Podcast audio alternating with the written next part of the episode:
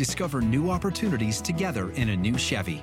Meet up in an Equinox, winner of the JD Power Award for initial quality among compact SUVs. Lend a hand in the strong and capable Silverado, or mix it up in a high-tech Trax with an available 11-inch diagonal touchscreen. Find family, friends, and fun in the Chevy that's right for you. Click to learn more. Chevrolet, together let's drive. For JD Power 2023 U.S. Initial Quality Study Award information, visit jdpower.com/awards. Ronaldo and Conor McGregor, like they're kind of suffering from exactly the same thing, in that they're just defiantly, "I'm still the guy." No, I, I honestly believe that Ronaldo knows that he's he's not the same. Really? He's, but he's modified his game and he just he works between the 18 yard box and wants to fucking score goals. He didn't If he seem to- gets service, he'll score the goals. But when he did that interview with Piers, there's a hint of like, what did you think of that? uh, well, I only seen the clips. I, I felt, I felt his anger that he felt disrespected. Like he felt like, I've come here, I'm your top goal scorer. You've put me on 500 grand a week because I'm the main man. You need me. And By then the it- way, just I want to get this out. Do you really think Ronaldo's only on 500 grand Oh, a it'll be more yeah? than that. Yeah, 100%. Yeah. So, so that we know of, right? Yeah. And then in season two, he's like, right, ready to pick up where I left off last time. And then Ten Hag's like, easy, Tiger, I'll put you on the bench. And then he gives it the, I'm not going to disrespect Ronaldo by bringing him on late in games when they're losing to Man City, was it? And then Six to- yeah, yeah. and then he literally tries to do that exact thing a, a matter of a few weeks later. I'm not saying Ten Hag's completely to blame here, but I, I see why Ronaldo's like in his head. He's like, "What the fuck is going on?" And no player is bigger than a team. I get that, but there are some players that are like Messi, Uh-huh. Ronaldo, Yeah, Zidane. You don't bring these players on for three minutes. Yeah, yeah. As a manager, you know what you're doing. well, the, the, so the he's played, and, uh, and no, I'm not disrespecting Ten Hag. Listen, it's a fucking tough situation to come into a football club that is in transition. You've got Ronaldo, and he's played it brilliantly, and Ronaldo just had a bite up. Like I see Carragher, he's a disgrace. He should be sacked, and da da da da. Was he wrong? Yes. Can I call him a disgrace when I've not played right wing for the greatest England manager since Sir Ramsey? I understand we're humans, we fuck up. For people to say he's a fucking disgrace and he should be sacked, and I and I get on really well with Carragher. It was only two years ago you had your incident and where you could have lost your job at Sky. uh, Carragher with the, yeah, sorry, thing. yeah, Carragher, and we've all we're all things, but so I just like if I was a pundit on the TV, I would have said he's wrong. You cannot slaughter the manager in public like you did. Mm-hmm. But I understand frustrations. I can't. Who am I to call Ronaldo a disgrace when some of the things I've done in my Mm-hmm. career, and all of us have done in our career, and I know they get paid for their opinion. I just think they need to word that fucking word it differently because you all sound like fucking hypocrites.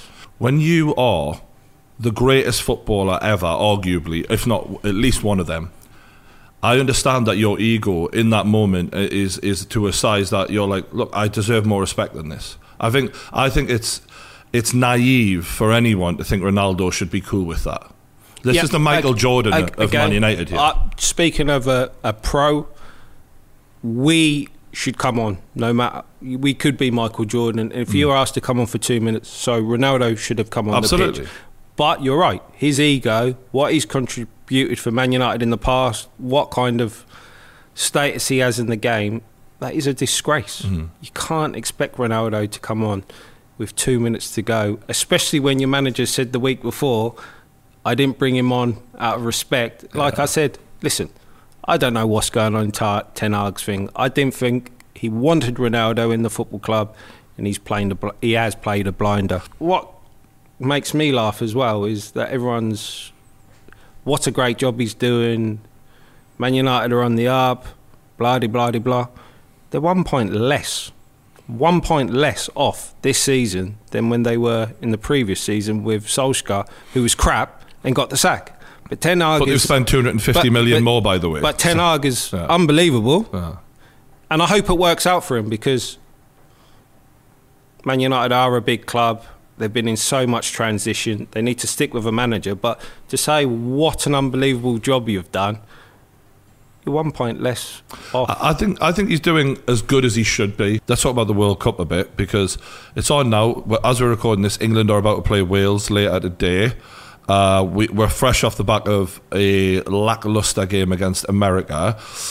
In that game, one of the main criticisms of Gareth Southgate was his lack of ability to use players uh, who are, you know, similar to yourself in your prime, creative, fast, and and there to get at defences and open the game up, and we just couldn't do that. Uh, and I think um, when I'm looking at Phil Foden sat on the bench, I'm wondering what people like you are thinking.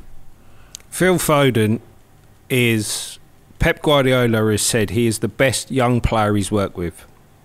Obviously, Messi was young, but he was in the first team. But I'm talking about from he's play, he's had all Yeah, he's brought them through. he's brought all these players through mm. Barcelona B and that, and he says Foden is the best young talent he has ever worked with. We are not letting him go on loan because I want him around me to have my coaching, to work with De Bruyne. Mm-hmm.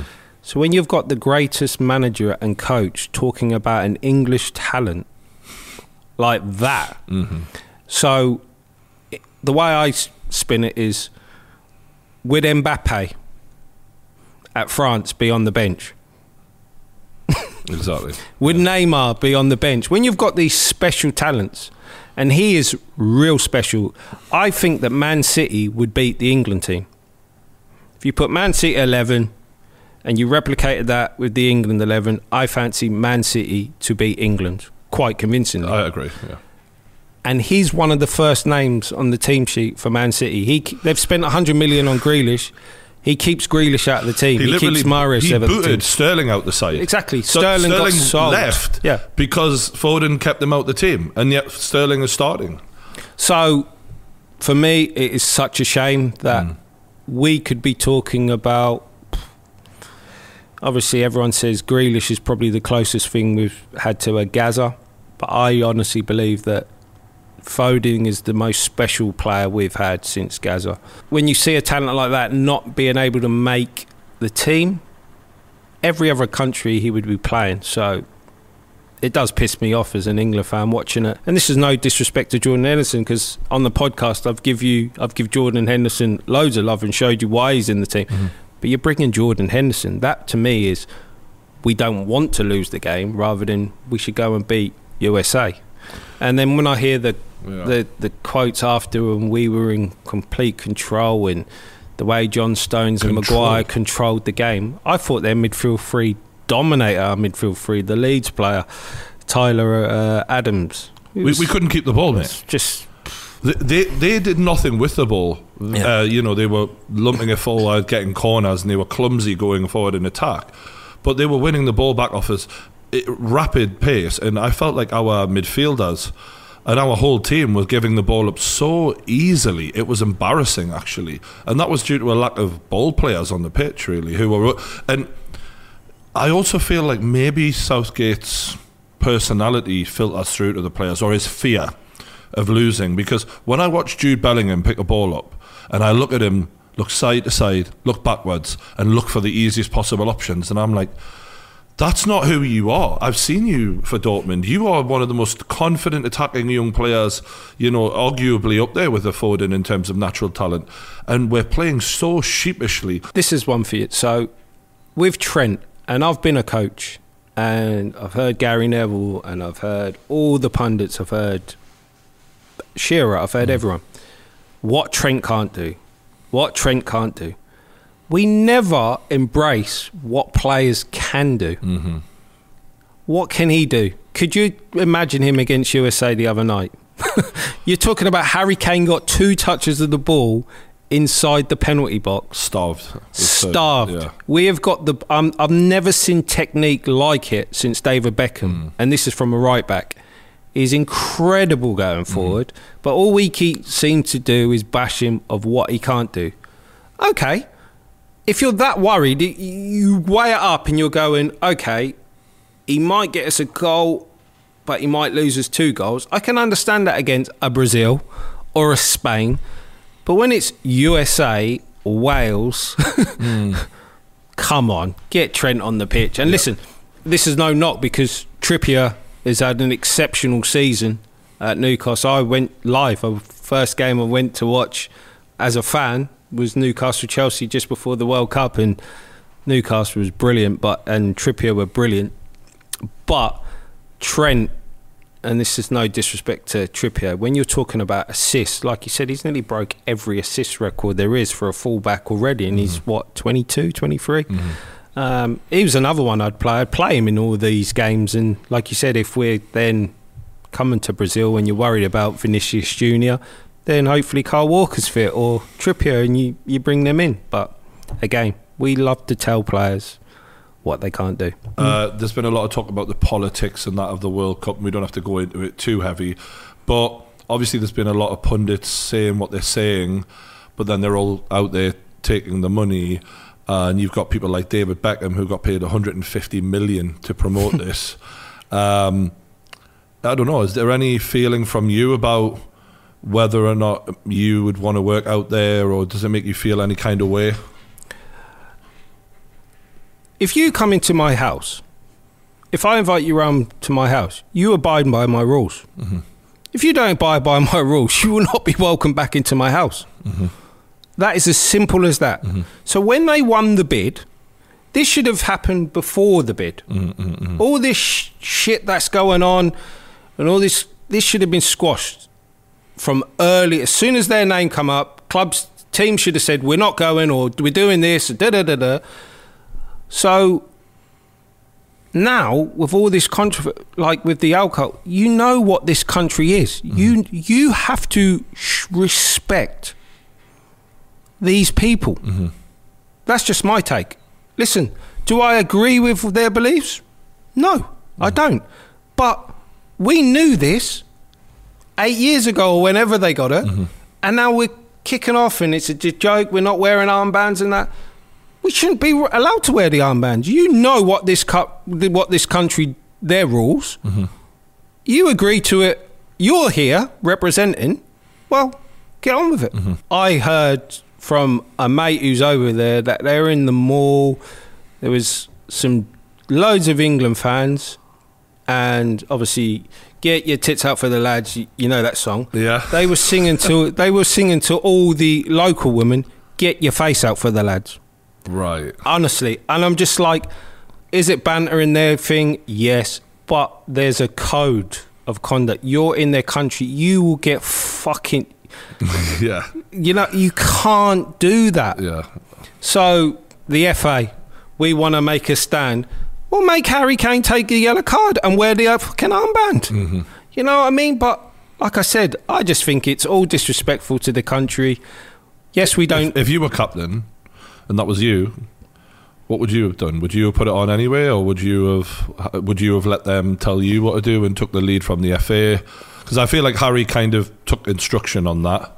Yeah, we we always get taken instruction. I can remember. I don't know if you know this story. So um, when Rio failed his drug test, and obviously he had his hearing to come, so he hadn't been proven uh, guilty of anything. We had to play Turkey to qualify for the Euro 2004 European Championships. Uh, we only needed a draw. Uh, England fans were banned from going f- for some punishment. So you can imagine Turkey hostile as fuck. Um, and Gary Neville calls a committee together, and this is when I really no seriously. This is when I, I used Gary. to I used to just think Gary Neville is like fucking a geek, Yeah. and then like when I looked at him, I thought, "Fuck me, this is Minnie Ferguson." He calls this meeting in, like honestly, he calls this meeting in. Like Becks is the captain, and my, and he's just like, like everyone sit down. it was like this is fucking unacceptable. Like he hasn't even had a case, and he's being banned from England. That's that's when does that happen? And he said, "We're not playing." Well, he says, "I'm not playing." He's my teammate, Man United teammate. I'm not playing. I think we should make a stance and say we're not playing. so we were like, I was like, "Fuck it, yeah, yeah." I like, all this, I like. I seriously, I was thinking, "This is quality." Yeah, man. like, is there a bit of you that's like a high school kid, like any reason to rebel? Yeah. it's a bit of a laugh. Yeah, fuck. Angry was my mate, and I was like, "Yeah, fucking Yeah. brilliant." So like everyone, so basically we left the room and everyone was in agreement. So Gary goes off to see some FA people, and mm. the FA people were like, "Seriously, you will get absolutely pelted by The the fans. the, fans, the media. Um, you're refusing to play for your country, and we'll have to play the under 21s. So, um, Oh, he called his bluff then. yeah, and he was listen. You can't call Gary Neville's bluff, mate. He's once he's got beliefs like fucking. A lot of people say a lot about him, but I do, I do love how he sticks to his morals. And, I mean, he he did until uh, Yeah, the yeah. Qatar man came and he's like, you know what? We've been doing business with them for about 20 years. They're all right, actually. Yeah. So then, um, so then obviously Becks and Michael Owen must have spoke to agents. All players spoke to agents, and they realised about maybe, like you said, losing the sponsorships and that, and then that just got. Yeah. The FA were just not having it, so the FA do take over. But That's a cracking story. yeah, but with the with the armband, like you said, it's like, do you take one for the team if you really all believe this? Then yeah, you should take one for the team. But then again, I'm again when you go into someone's house, you have to abide by their rules. I, the rules are shitty, but that's how they live their life. Like you said, how many people go to all these countries for fucking extravagant holidays? They don't care about their rules then, if you know what I mean. So Mhm. I don't know. It's a tough one. When it comes to obviously uh, LGBT um, footballers, uh, I was wondering actually on on the topic of this. Did, did you know any footballers who hid their sexuality, like personally, or or was that something that you were just completely unaware of? I I had my suspicions when I went to West Ham. Um, it was the German player Tommy Hitzlsperger, was it? Oh. Tommy Hitzlsperger.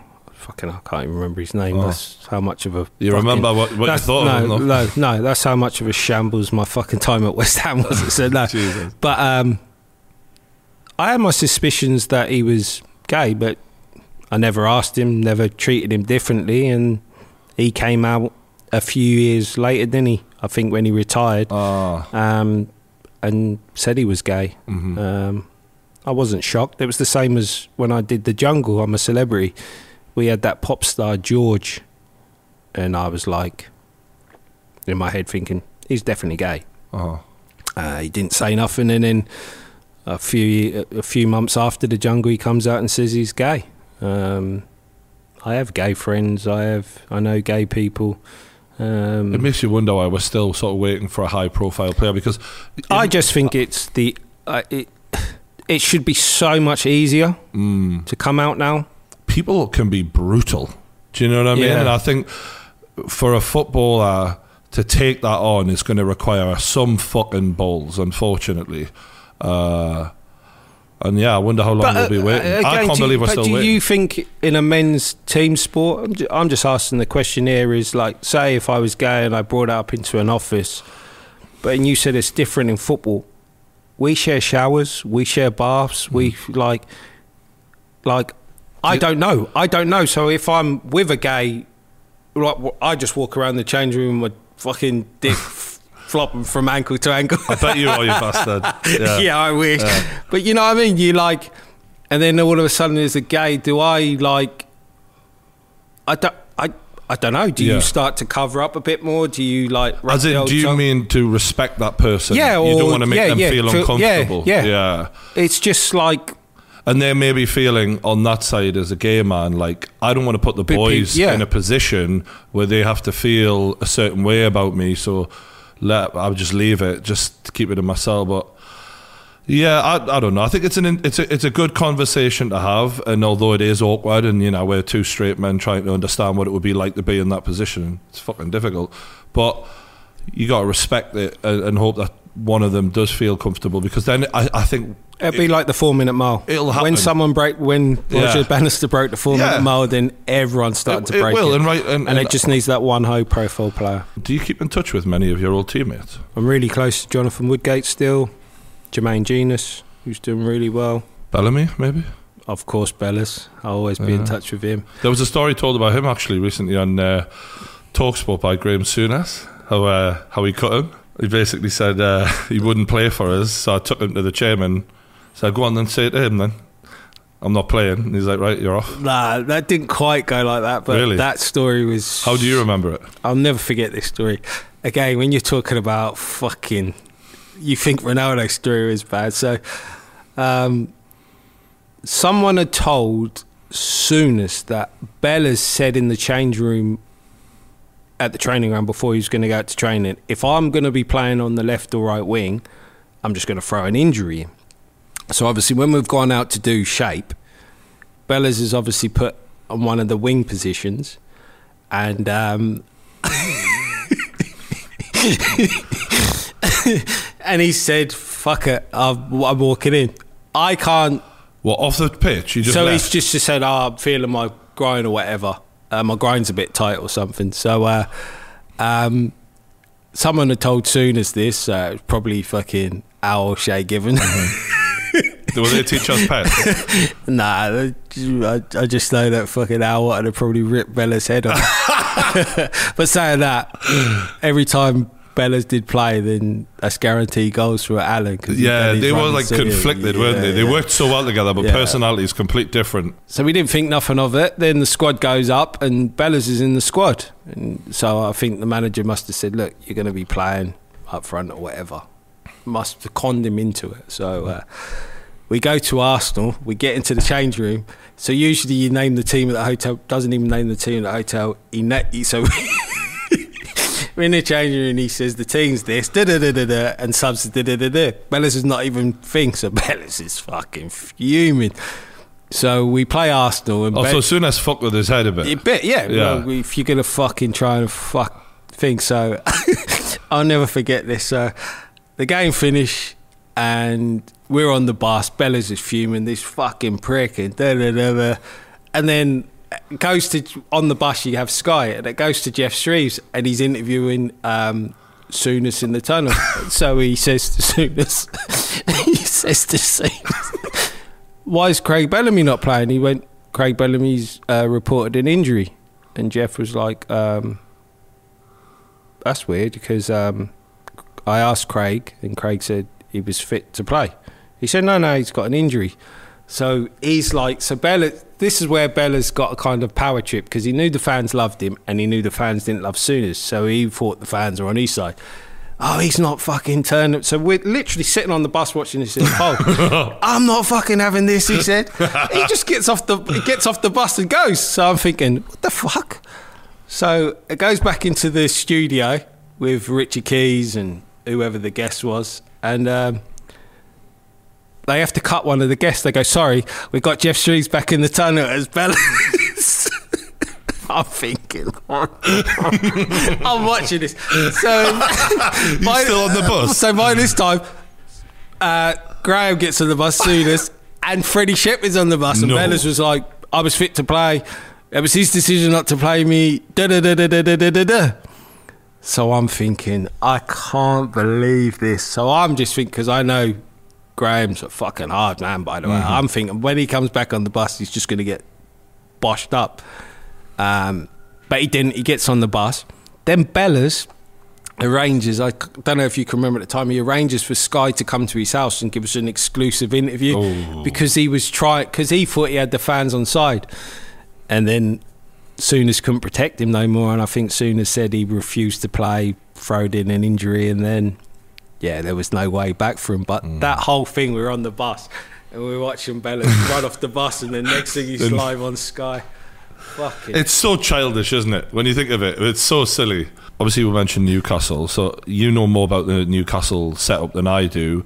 Um, how, how's Eddie doing for a start? I mean, obviously it's going good, but w- what are you seeing that specifically is impressing you about Eddie? I couldn't believe the power, energy, and pace that you play with when I was watching him live at Chelsea. You were getting Chelsea to boot the ball long. You were mm-hmm. going, I dare you to play. The mm-hmm. keeper would play, and fair play to Joelinton because I've been one of his biggest critics, but the energy he he must have my lungs when I was playing. He can run all day, but with that power and pace, His and, long legs and that, yeah. He's and he just go.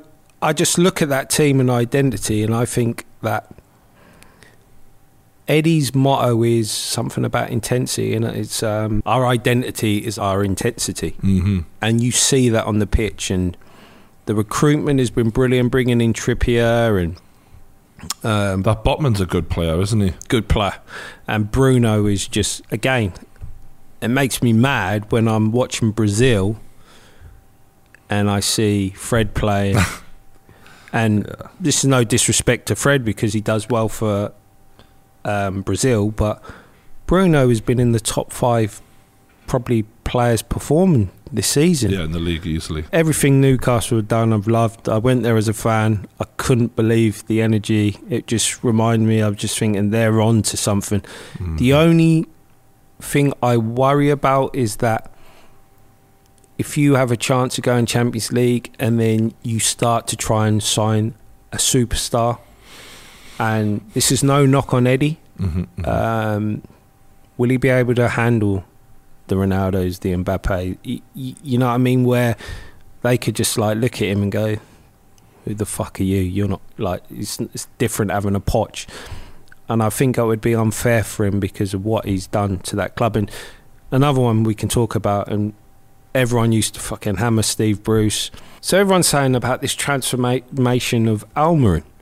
He ain't been transformed basically when he was playing for Benitez or uh, Steve Bruce, he was basically playing as a fullback because all you lot used, to, all your wingers used to do is defend the fullbacks. You used to defend your box and just boot the ball. now you're on the front foot. He's got confidence because you're on the front foot and you're getting him the balls in the area where he can be destructive. There's no coincidence he's shining. But Eddie Howe So- played him like that, to be fair. Exactly. Yeah. So that's where Eddie thing. But I'm just saying, Mm-hmm. Almiron doesn't all of a sudden become a bad player. It was just he was in a bad setup that did nothing for him. Mm-hmm, now he's being in a system where he can flourish. Joelinton has found a system that he can flourish. I even you even played with Chelsea and you had Chris Wood, and I'm going like, how's he a like player for Newcastle? But know, right? it's crazy, but everyone just fits in. You had a centre half playing left back on the day who was fucking outstanding. I'm just going Dan yeah. fa- fair play. I'm I'm loving Newcastle, and I do still think they'll make the top four. Yeah, the, the thing about Eddie, and I, I really uh, think you, you've made a good point there with how is this going to go? Because right now, Eddie commands respect of that dressing room, and and there's nobody there in, in that team who has achieved a great deal yet. And I think that that's that's a good thing for us because everyone there's this little underdog feeling about us, and it kind of reminds me of Jurgen Klopp when he took over at Liverpool. Very similar, intense style. If you look at what uh, Trippier and Almiron do on the right side, it's like Trent and Mo Salah. It's exactly the same 100%. sort of theory, uh, just not as good. Um, but it's looking pretty good this season, you know. And I, I feel like for Eddie, he's such an intelligent guy. I, I never watch an interview with him and cringe. Like that was the Steve Bruce. Like it was hard watching his interviews. It was embarrassing as a fan to think that's our manager. Whereas with him, he articulates himself well, and I just hope that we don't get someone in who. I think there's a strategy in place for recruitment in terms of personality. Like they're like no assholes, basically, is what we're looking at. Like first and foremost, we need people who are likable, and I feel like Bruno just sums that up. The kid loves the area, loves the fans, and You can tell. Yeah, he's playing for us, and uh, in a way, like it, it's it's kind of reminiscent of the the feeling as a fan I had of watching the Bobby Mm. team of like we can be anyone on our day here. You know when we went to Arsenal and they were top of the league and you played in that game, Yeah. and uh, you know I remember you jumping on Shearer's shoulders after the penalty. We were top at Christmas, Mm. and I remember thinking we're fearless, and I've not felt that way since that day. Like pretty I much. sensed it. I sensed Twenty it from years the have fans. gone by. I sensed it from the fans. I Yeah. couldn't believe the energy. I was just like, Yeah. it was giving me goosebumps. Mm. And you're talking to Bruno. I didn't realise how actually good he was until I watched him live. Mm.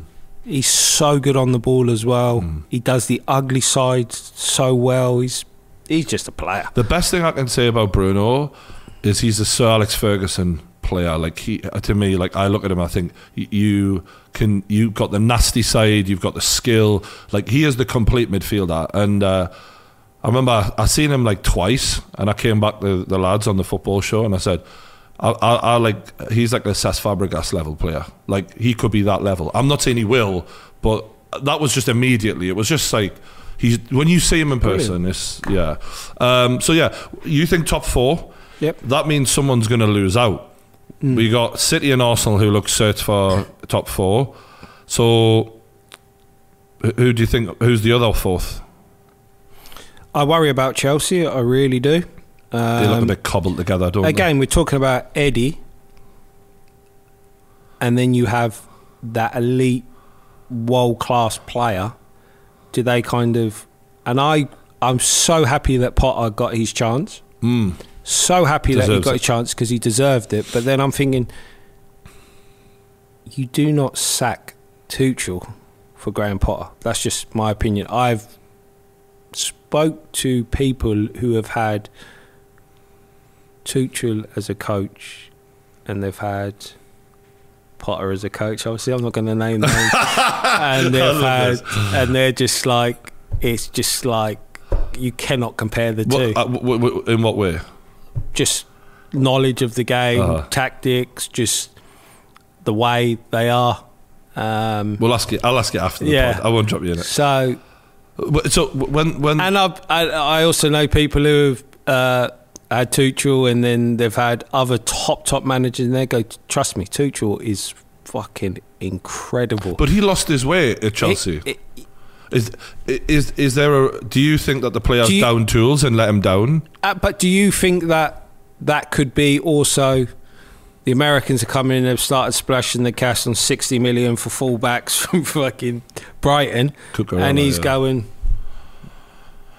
you don't know it just seemed to me a bit like the Scott Parker Did you get an explanation from your source of why uh, Chelsea lost their way under Tuchel then? Because it doesn't make sense if you're saying that Tuchel is. you got to remember this is the same Chelsea that I watched the game against Tottenham when he went crazy after the game with the handshake, but they absolutely pummeled Tottenham. I know, you can say, well, that Tottenham are getting pummeled by most teams Mm. of the big boys, but they just said Tuchel was on a different planet. And my thing with Potter is, I think Chelsea having problems is he's always changing the team. It's like he's trying to keep all these superstars happy, all of them. We've got to keep. It's just like I it's impossible to name the 11 mm-hmm. I can name you Newcastle's eleven Easy. basically every week. I can name Man City's eleven for the big game. Mm-hmm. Chelsea's I haven't got a clue. He's playing Sterling wing back. He's playing one minute he's playing Aubameyang, then Aubameyang's on the bench for the next two games. Then he's playing this fullback. Then he's playing. So, I, listen, I was so happy he got his chance, but I always worried that when you've got that world class players and then they're not really buying into your beliefs, do they just go, yeah, good one. Well, you made the point about Eddie Howe about can he handle those big names, and Eddie is lucky that he potentially will have a slow build up to that, and he'll be able to very much pick his own big names. Potter, he's been thrown in at the deep end in the shark tank, and we're going to find out quickly if he can handle those. But then I worry that when the transfer window happens in January, because you lot are doing so well, does the owners go, come on, we've got to give it a go to. I That's think what I I think they'll about. listen to Eddie a I bit more so, because they seem to be. We don't seem to have a strategy in place that is anything like Chelsea's. Yeah, Chel- Chelsea's is a bit crazy Yeah, to me. Can we talk about some of your former England teammates then? Because they've gone into management. Obviously, you've done coaching at a high level, and you've got uh, Lampard, Gerrard. You know, it's been difficult for Gerrard, and, and Lampard's had his moments as well. How do you how do you see it overall? How they're doing? So obviously, Frank went to Derby, and everyone was saying what a great job he did at Derby. And he came sixth, and they got to the playoff final. But Gary Rowett got sacked for coming fifth the season before. He obviously had his Chelsea contacts. He got Mason Mount on loan. There he had Tomori on loan. I thought he did a, a good job at Derby, but not the way it was being billed as what an unbelievable uh-huh. job. And then obviously he's a, a Chelsea legend, and Chelsea come call, calling. Do I think it was a bit too early? I do, but you can't turn that down. You've always got to back yourself. They had a transfer ban as well with him there, so that was even more tricky for him, I guess. if they didn't have their transfer embargo, would Reece James have played? Would Mm-hmm. Mason Mount have played? Who have come two of their popular players because they probably would have spent 150 million pounds. A, James is a beast. I What love a him. player! What a And player. They would have probably paid 150 million pound for a right back. Yeah. So to be fair, with the cards that Frank was dealt, he did an okay job again. One thing I will say, I think's a real positive about Frank. He then goes to Everton and he realises, fucking hell, I've like downgraded my tools here. So um, It must be a shock to the system when you're a class player yourself and you're looking and at these got players and, you're like, they've got no goals in their teams. They defend for their lives and they're hard to score goals against. So he has changed his identity. To I like his versatility that he's shown. Um, what about Gerrard? Because Gerrard, he got obviously he did well with Rangers, but he gets the big job. I wonder how he recovers from that. His first big job going bad like that.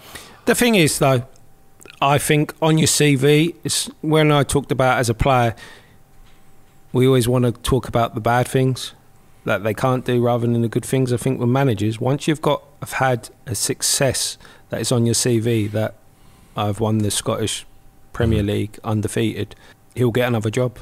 Uh, I hope he gets another job. He, yeah, he will, I suppose. I mean, because Steve Bruce, Steve Bruce has Steve. Bruce made a living out of it, didn't he? Yeah, so uh, no, it's true. Uh, that's one thing that annoys me, especially. Uh, don't want to br- bring up the colour, but you, you see the lack of black managers. But everyone gets chances, but it just seems that we find it extremely hard. Look, Paul Ince has finally got back into management after about a, a twenty-year Mm. hiatus. You talked about Lampard and Gerrard getting big, big jobs. Mm. Sol Campbell had an unbelievable career on a par with them. He Mhm. gets Macclesfield. Do you think people get a better opportunity just down to their skin colour, even though they've had similar careers? Then you're seeing that more and more. Yeah, 100%. Mm. If you stereotype a black player, hmm it's about their athleticism, pace, power. hmm It's never about their football IQ. Yeah. And then with white players, it's about technique, Yeah, if they're talking about Harry Kane, they speak about him diff- like more of a technique, smart player. IQ, Yeah. smart players. So Yeah. I'm thinking, then when it goes up into these executive roles, have they still got that mindset of lack of IQ, not brains? Mm. It's just about power and. Pa- I don't know. I've never been. I'm, Well, there are some positives which I think we can focus on. Patrick Vieira, for example, proper job he's doing there for Crystal Palace. I'm really impressed with him.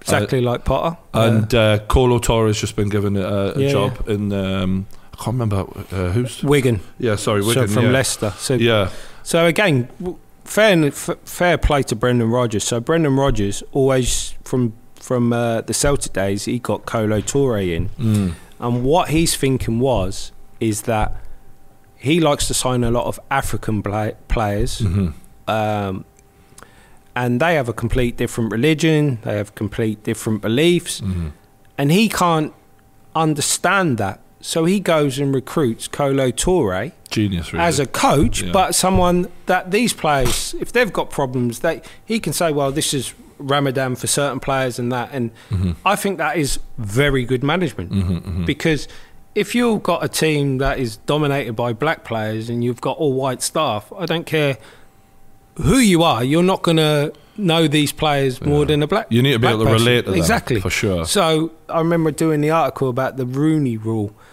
and I was saying I I didn't really understand the Rooney Rule, so I just gave a great headline.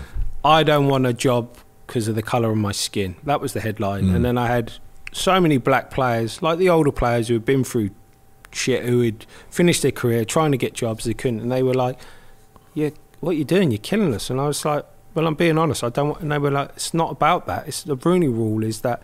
black people have to be interviewed. They there has to be evidence to be shown that Mhm. they have been interviewed. And the was- fact that that's a necessity really is terrible, isn't Yeah. it? Yeah. Yeah. and I was like, I.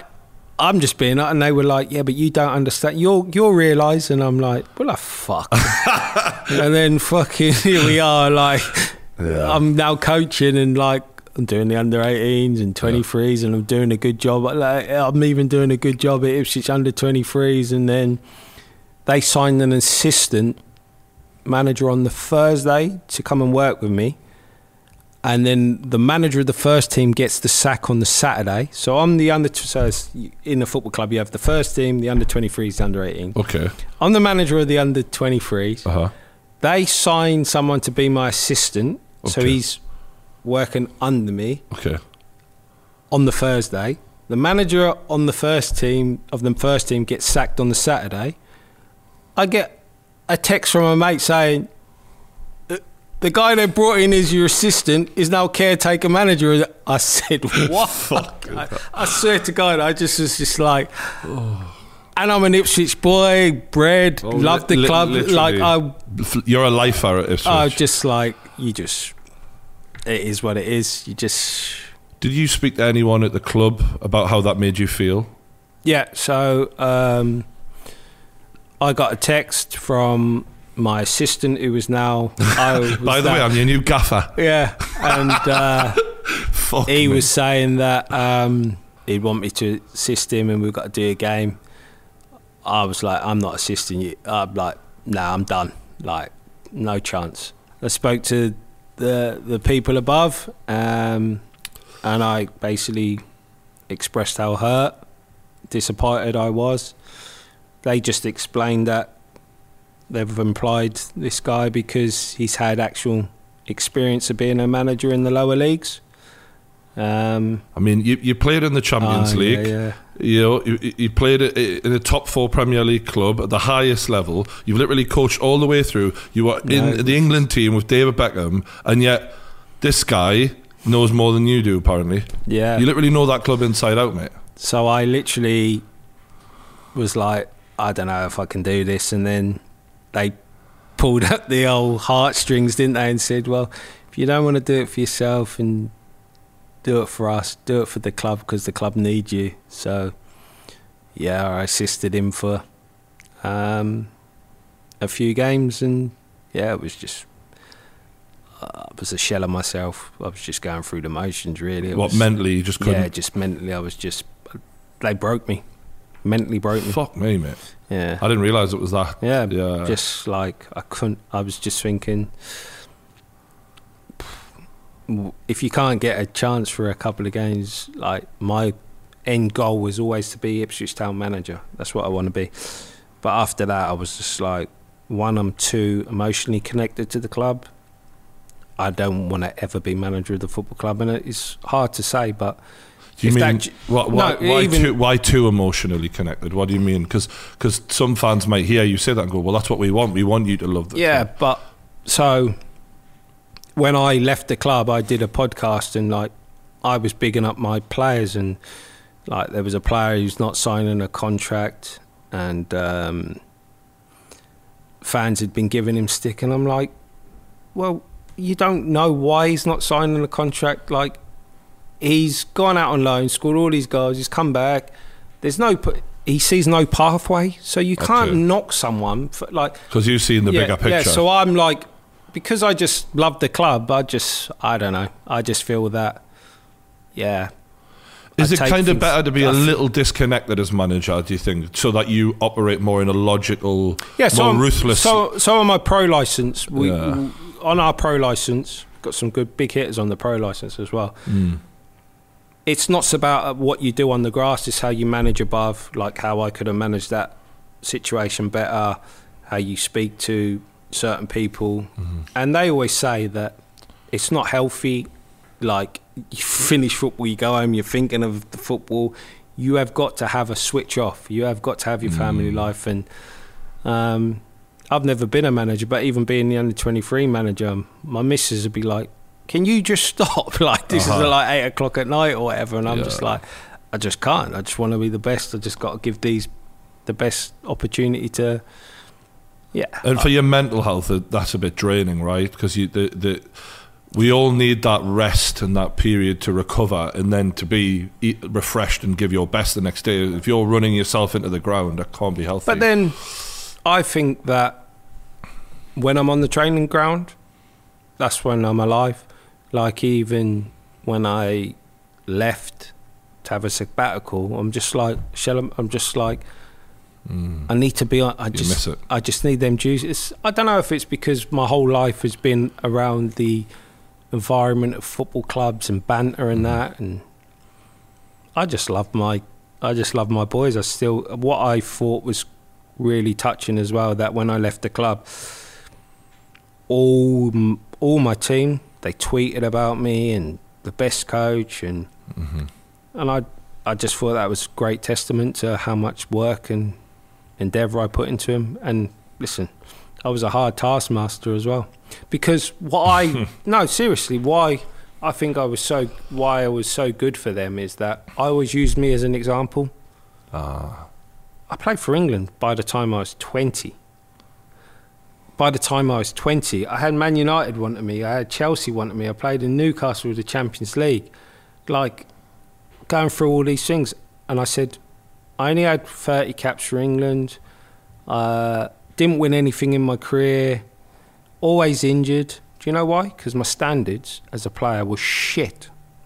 So this is why I have high standards as a coach to drive you because if your standards drop, I will fucking be on you. it's nice to see that now you've grown so much as a person. You're able to talk to these boys and to to hold them accountable in a way that you you didn't hold yourself accountable and give them what you could have done with.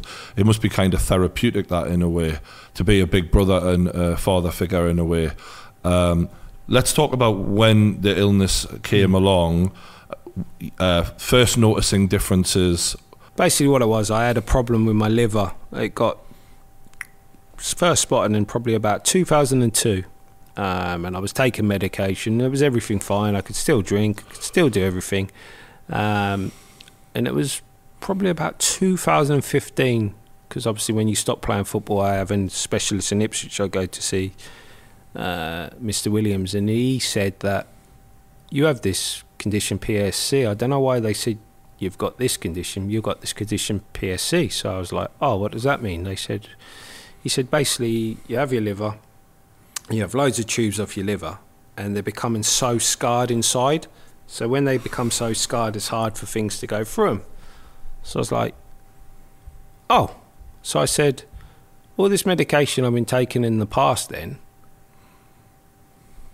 is that, was I not meant to be taking it? He said, well, uh, there's a good case. So I'm already thinking, fucking hell. The amount of games I, people have said I missed because of my medication back in my days, fucking I have a, a case against all these fucking crap doctors who Wow. said that. But obviously, he was saying you don't want to go down that road because they can say at the time you did have this and blah de blah. So I was like, okay. Um, so he said, you're going to need a liver transplant, but probably when you're about 70, 75. And I was like, oh, okay. Like, I was okay because that seems so far away. Of course. So this was in about 2015, and obviously I get my bloods monitored every month. I have scans on my liver every six months to a year, and everything was doing all right. Um, he was pleased, and then it was probably I had COVID. I got sent home from Ipswich because I had COVID. Um, so I was probably a week in bed with COVID, and then it's probably about two weeks later. Um, I was literally when I wake up in the night for a piss. It was like pitch black. We have like these dimming lights in the bathroom, but they're really low. But when I was pissing, I was half asleep. It was like my piss was illuminating the whole room. I swear, I can't explain. I really did not expect this No, to come seriously, out of you. bro. it, illum- it was like Lightsaber. you know one of them fucking Lightsaber things, Yeah, glow and I was like, "Fuck me, I must be dehydrated." I, all I kept thinking was dehydration, so I didn't really think nothing of it. And then leading up to in them two weeks, there was Lee O'Neill, who was head of academy, and he kept going to me, "You got fucking yellow. Your eyes are yellow."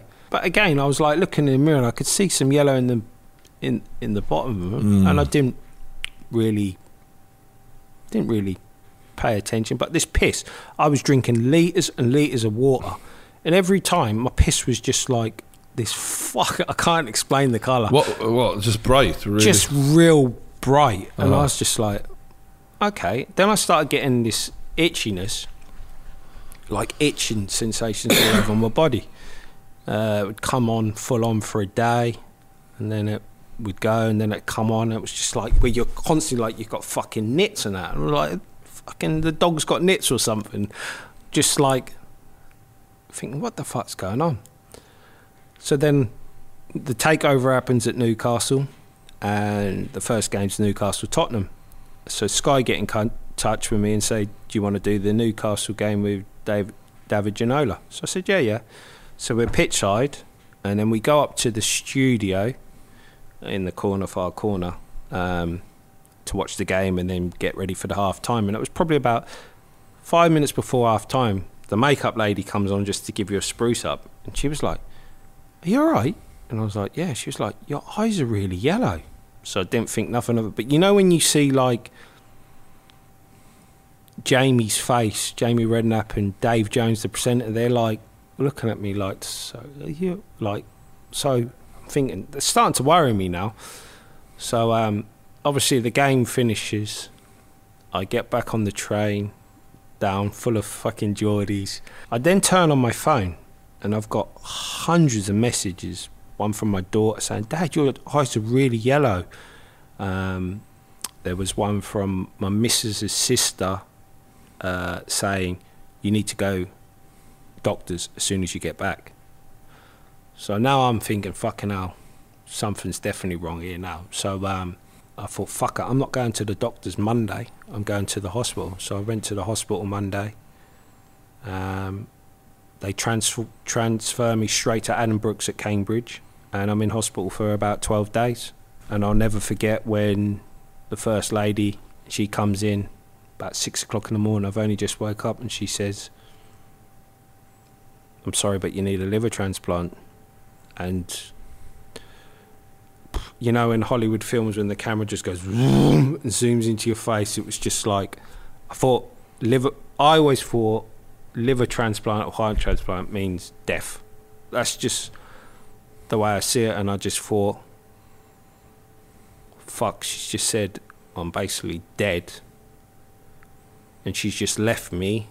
I've got no one here. It's six o'clock in the morning. Did you not explain why No, or, or anything? it was just the most. She just went, "Hi, Kieron. Um, so we've seen your scans and your bloods, and um, yeah, you need a liver transplant. Um, I can see this is a lot for you to di- digest. Uh, I'll be back later."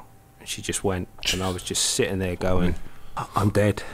Honestly, I've never been so scared in all my life. Like it was just fuck. Like it was mad. It was just like so. Then having to ring up wife. How did you explain that to them? Because at, all, at that point, you're not clued up at all either. You're, you're thinking, So- are you telling them, I think I'm. So when I rang my wife and I said I need a liver transplant, she was just she. You could tell she went in complete shock and didn't, what? How they not give you a second like? Sh- and I felt s- so sorry for her because when I was saying I'm going to the hospital, she was like, it's just probably fucking long COVID. So Mm. then now when I say liver transplant, you have that guilt, Ah, which she didn't have to have. It's nothing to feel guilty about. It's ju- It was just her opinion that I had long COVID, and then she just because I hadn't been given any answers, she wanted the answers, and she couldn't come up the hospital because Mm-hmm. of COVID, and she was getting mad. Well, they did you ask this? And I was just like, this. Oh, yeah. yeah, like she's panicking, and then yeah, you're panicking. And then uh, I was just like, then I had to tell my mum. And the thing with me is that you've got to be brave for them oh, yeah. because if I ring up the phone sobbing and that, they'll be like, so I'm like holding this all together, like, oh my God, my life is fucked. And then the next person I called out, so it was my wife and my mum, and then I rung DJ Spoonie. And then I just let it all out. Oh, because your he- mate, could, yeah, you could handle yeah. that with your mate. and he was just like he was just like yeah it was just fucking but then when i went to Addenbrooke's the way they handled everything Is that another hospital? yeah, Yeah. it's the one in cambridge Oh, and then they really so they've got a liver transplant team so you- okay. they have the recovery nurses they have the surgeon They have the dietitian. They have the psychologist. They bring people in that they've um, who have had successful operations, and then when they come and spoke to me, that negative mindset of I'm dead was I'll piss this. If you know what I mean, just the way that woman explained it to me, compared to how they explained it, and all the turmoil and the grey. See this grey beard? That was, it was all black until I went into that hospital. And then I don't think doctors realised like the oh. weight that their their words can Yeah. carry. it was so. And then like the surgeon was so confident, not in an arrogant way. Just I do this for a living. It's like riding a bike. You're so young. Because one of the other things you do there, they have to find out if you're a candidate. So yes, you need a tra- now. You have to do all the tests to see if you're a worthy candidate. Okay. So strength tests, grip tests, fucking your lung test. Because it's a ten-hour operations, they need to know is your body going to be able to withstand ten hours. And obviously, I, because I'm so young and so fit, I pissed it. But the way each and every one of them explained it to me, I was just like, you know what, bring it on. I can't wait to have this and get this done and live my life properly now. Um, but that was, yeah, that first couple of days from that Newcastle game was the scariest shit I've ever had to deal with, ever. Has it been hard to be stuck in this period where you're waiting? Well, it, it Because I don't understand the process it, that you're it, in. It, it was very hard initially because you have to have your phone on 24 7 and you have to give them two numbers. Um, and they will ring your phone twice. If they can't get hold of that, they ring someone else's phone twice and then the third person. If you don't answer, you miss your transplant. You go t- back to square one That would that would set that could ring. It can ring at any time. Most of they, most motorbike deaths, or God forbid, happen late at night. So it could be early hours in the morning when you you get Uh-huh. a call. So you've got to have your phone on at all time, and you can't leave an hour's and a half's radius of um, radius of Cambridge.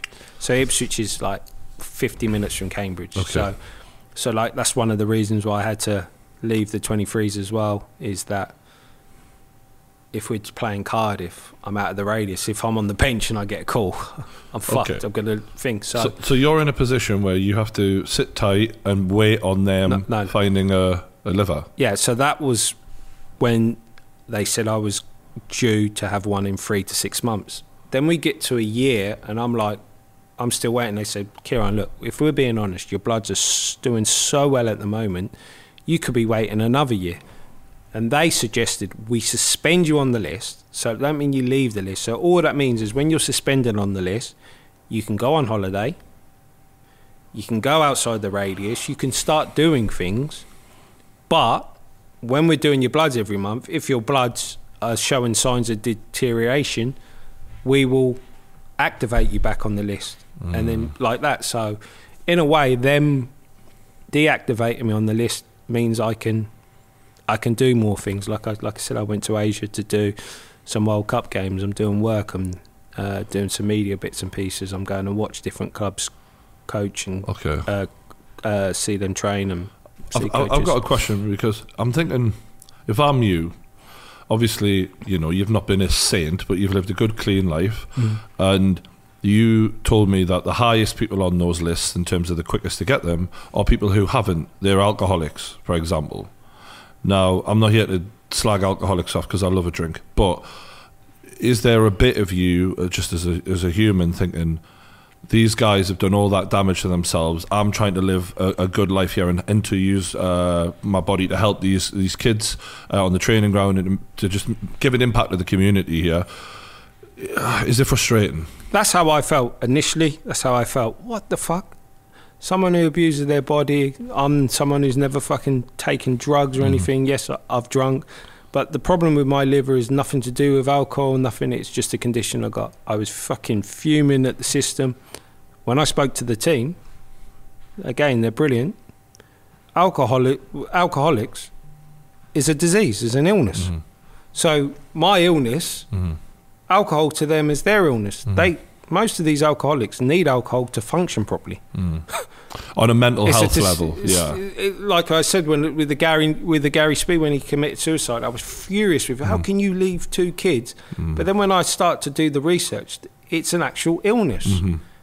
If you know what I mean. So I can't then be a hypocrite because I know that they don't want to be an alcohol. This is the way they function. hmm My only concern is is that when they get the new liver, They're still do they- alcoholics. do they become an al- yeah? Well, Do they are. yeah, They, they, do- do they- and we've seen that with George Best. George Best got a new liver and then destroyed himself. So that's that's the only thing that would be really disappointing. But listen, if they've got weeks to live and they have an illness, I think that they should be top of the list. Mm. That's just the way I see it now.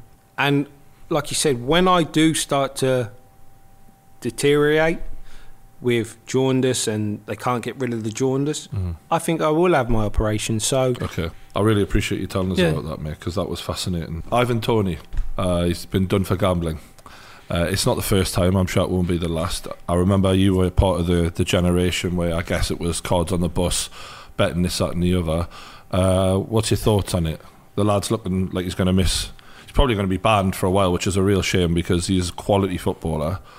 Do you think it's right that they ban footballers for gambling? I always used to believe that if you bet on a match that you are playing and you can affect the outcome, then you shouldn't bet. Mm-hmm. If he wants to bet on Other New- games. Newcastle versus Chelsea, for instance, the other day, I don't see what's wrong with that. Mm-hmm. Um, By the laws, and I looked into this. Apparently, the idea is is that you might know those guys, oh, you mean so? so he may text the guy and Yeah, go, and "Could you just do a handball for us in this match by any chance?" Like that's the that's the way they're looking at it. But I mean, I personally, I think I'm in the same boat as you.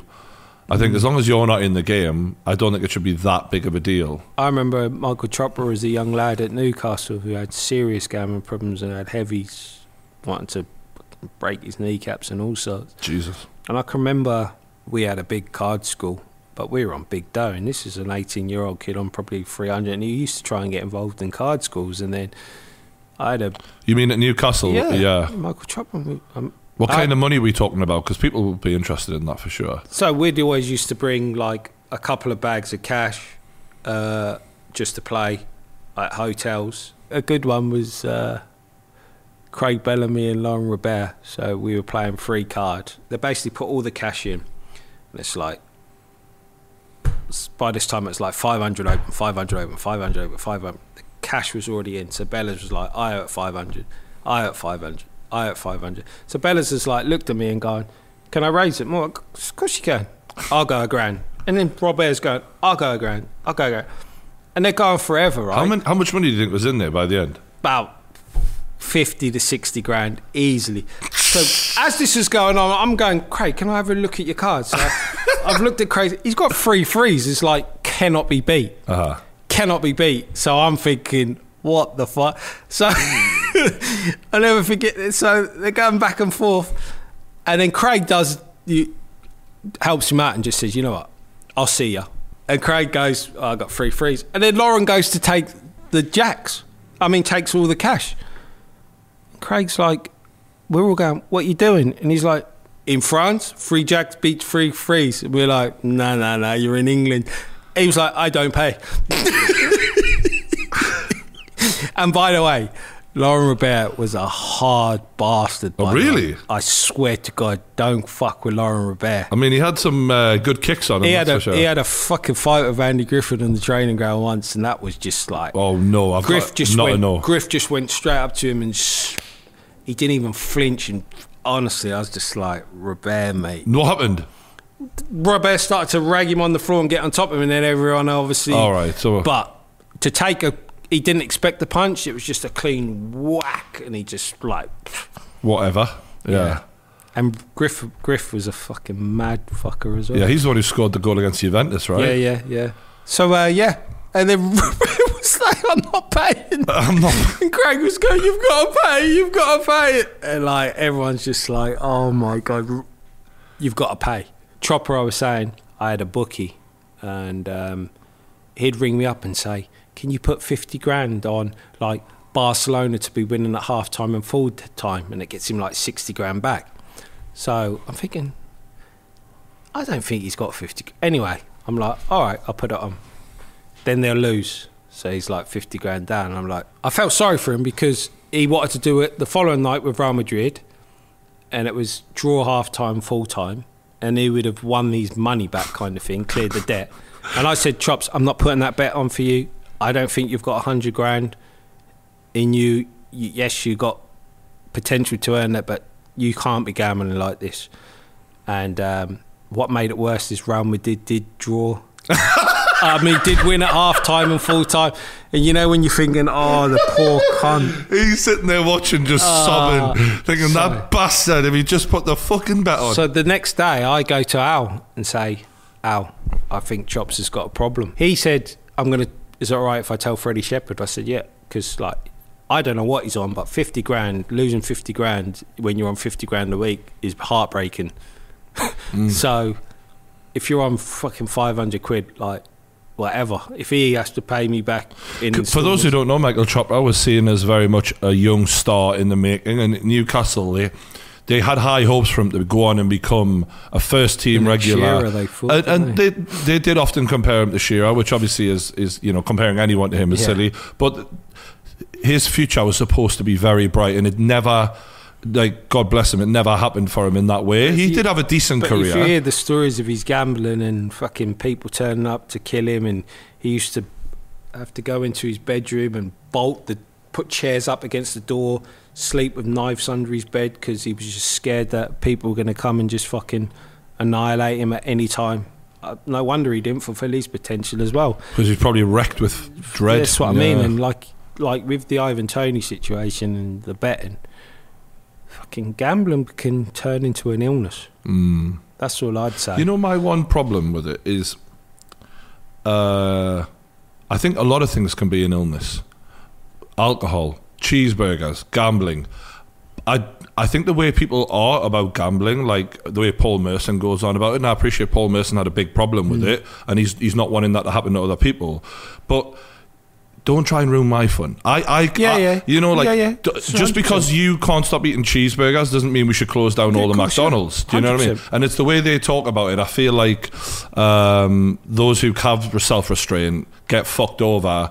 And yeah, I just think um, if, if Ivan Toney can control himself and he's not actually betting in games that he's playing in, I don't think it should be that, That's that big of a deal. Uh, but we'll find out. Uh, it's a shame he lost out on the World Cup. I think that played a major role in him not going. You know, Gareth Southgate, he's Mr. Clean and he's not going to want that. lucky Gary Neville's not in squad then because it's again innocent and put into Yeah, there'd have been a protest there, right? Yeah, that one would have been going to the World Cup. Well, thanks for your time today, No bro. No problem, I pal. appreciate it. It's Kieron Dyer once again on the True Geordie podcast. Absolute legend, gent of a man, and he played for Newcastle, so he's all right by me. Thanks for coming on, bro. No problem. Cheers, mate.